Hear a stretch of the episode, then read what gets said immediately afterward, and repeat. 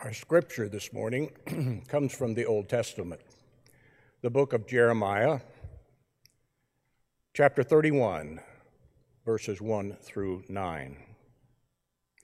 At that time, says the Lord, I will be the God of all the families of Israel, and they shall be my people. Thus says the Lord The people who survived the sword found grace in the wilderness. When Israel sought for rest, the Lord appeared to him far away. I have loved you with an everlasting love. Therefore, I have continued my faithfulness to you. Again, I will build you, and you shall be built, a virgin Israel. Again, you shall take your tambourines and go forth in the dance of the merrymakers. Again, you shall plant vineyards on the mountains of Samaria. The planters shall plant and shall enjoy the fruit.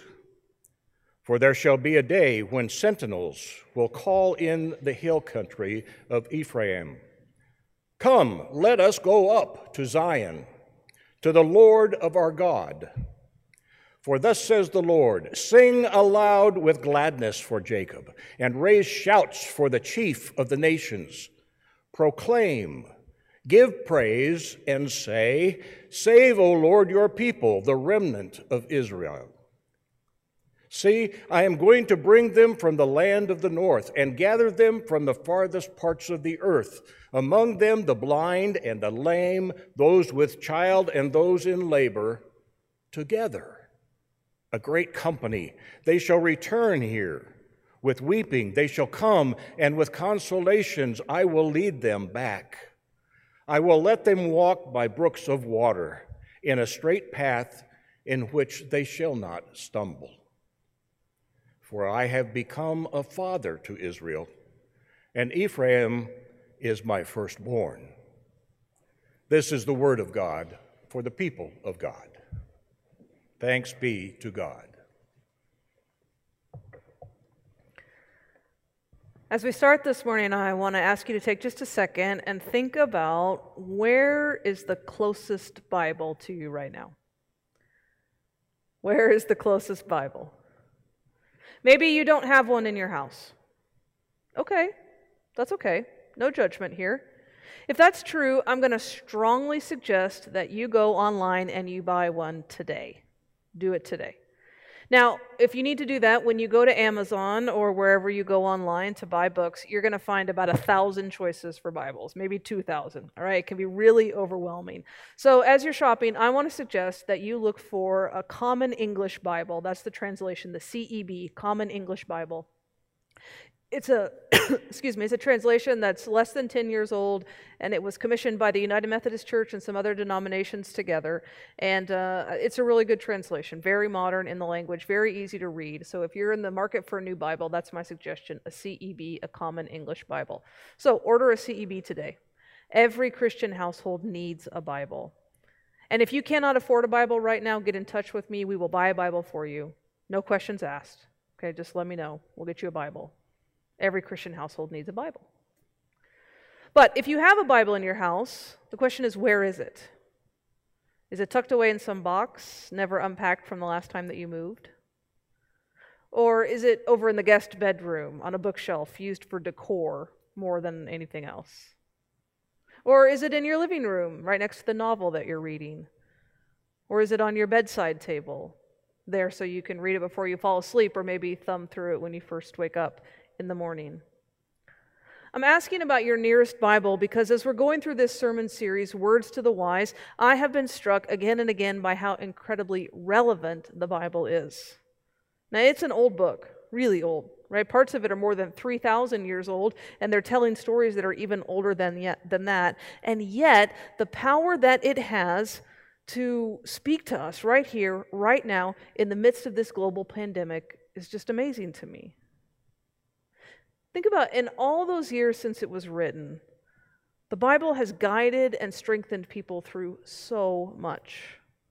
Think about everything that it's endured all the plagues, so many wars, natural disasters, empires crumbling, untold numbers of personal disasters. The Bible has stood beside people through all of that, and it's here with us, right here, right now, offering messages that we need to hear, messages that will help us as we experience this communal trauma of COVID 19. You know, a pandemic's new to us, but it's not new to God, and it's not new to the scriptures. And that's humbling to me. It's humbling to me to think about all the things that the Bible has seen people through. And it helps me be a little less afraid to think of that. I hope it does that for you too. It's why I wanted to preach these weeks about words in the Bible that have resonance for our pandemic times. But you know, they aren't just words, they're actually concepts, they're actually themes, they're, they're actually major threads that run through the entirety of Scripture from beginning to end. They're topics that the Bible goes back to again and again as a way to help us understand ourselves and the world and God. You know, every week I've picked one verse to kind of highlight the theme or the word, but every week I had dozens and dozens of choices. So deep into the fabric of the biblical story are these words or these themes. Two weeks ago, we talked about refuge, about how God is our very present help in trouble. And last week, we talked about lamentation, how we're invited as people of faith to lift up our sadness and our despair to God, trusting that God hears and God understands. And today, we're going to explore how God responds to our faithful lamentation, and that is that God offers consolation. God offers consolation. Consolation, it's not a word that we use all that much, but we see it around us all the time. Consolation is something that we do for one another quite often. Consolation. It can look like the care of a parent. Imagine a two year old falling suddenly, tripping on the sidewalk and skinning a knee. The child looks down at that small wound and begins to cry, and what happens? The parent rushes over to console. They offer reassurance. They tend to the wound. They wrap the child up in their arms and they rock them back and forth, back and forth until the crying stops. And they say, I know it was scary, but you're safe, and I'm here, and I'm going to stay until you feel better. I love you. Consolation.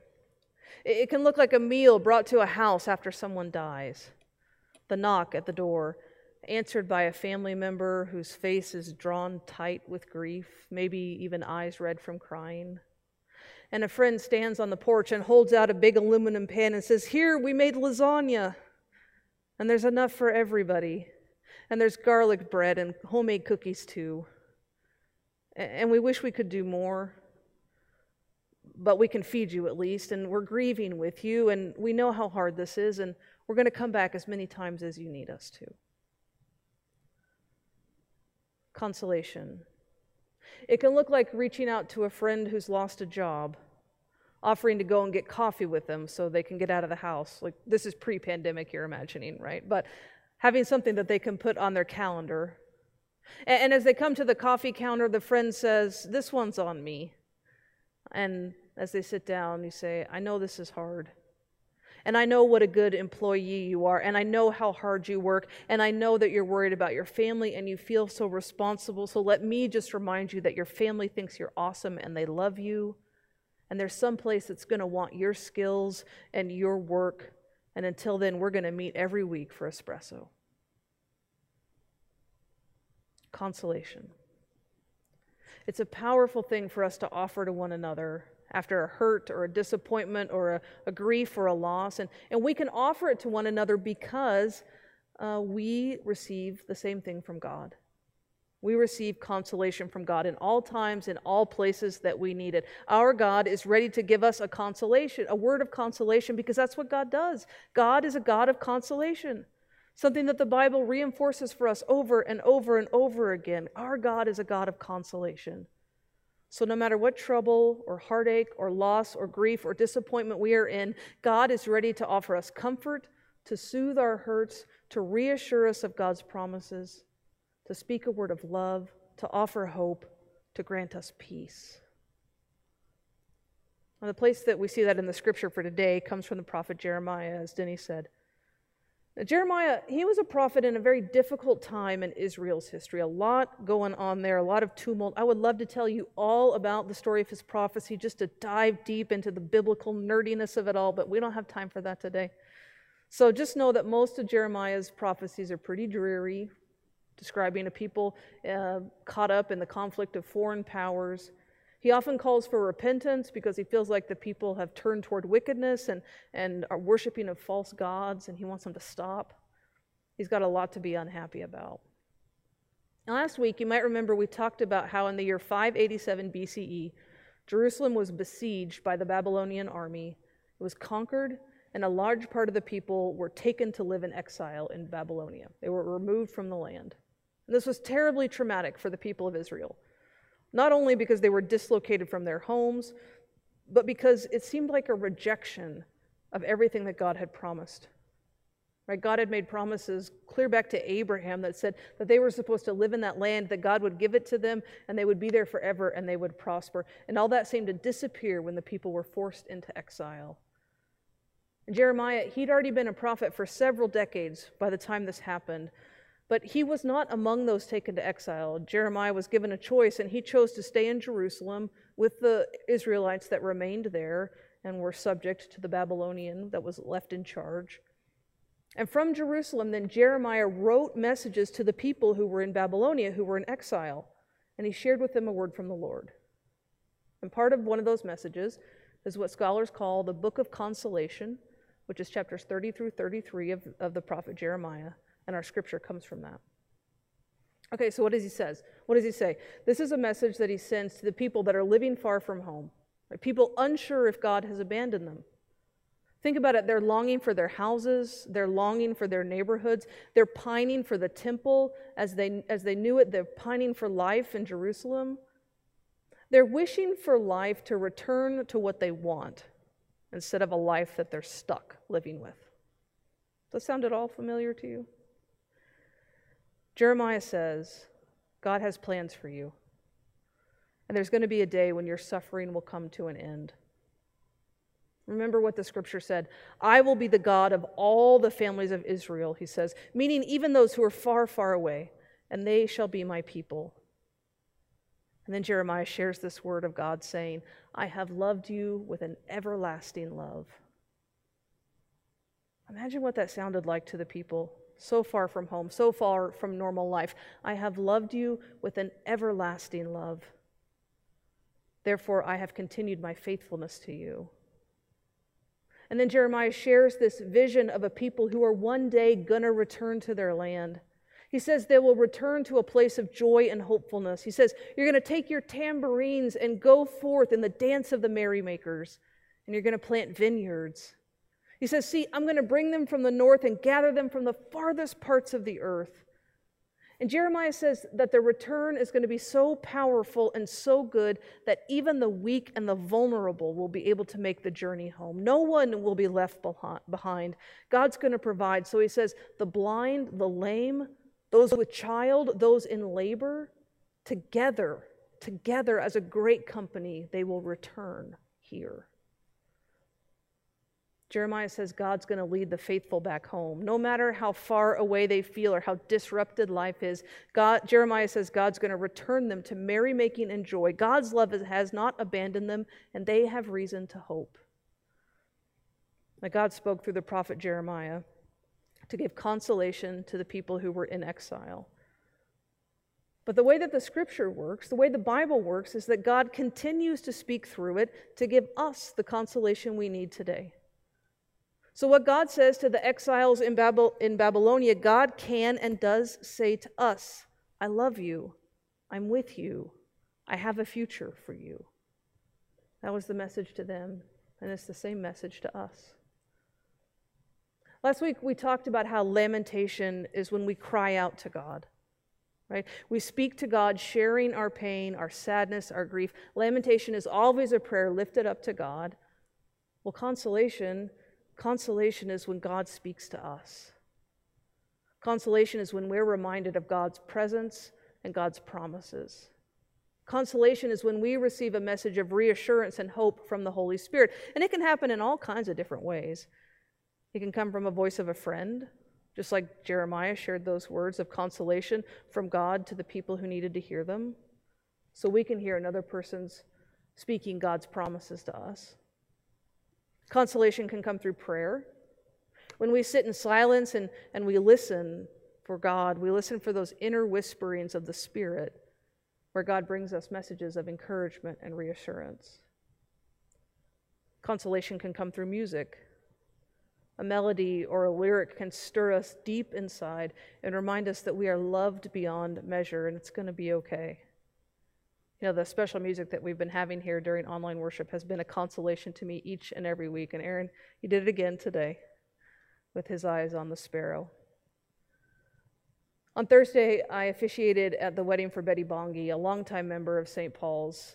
And Betty's husband, Dwayne, was a member of the Ponca tribe of Nebraska, and the family has been involved in tribal activities for many, many years.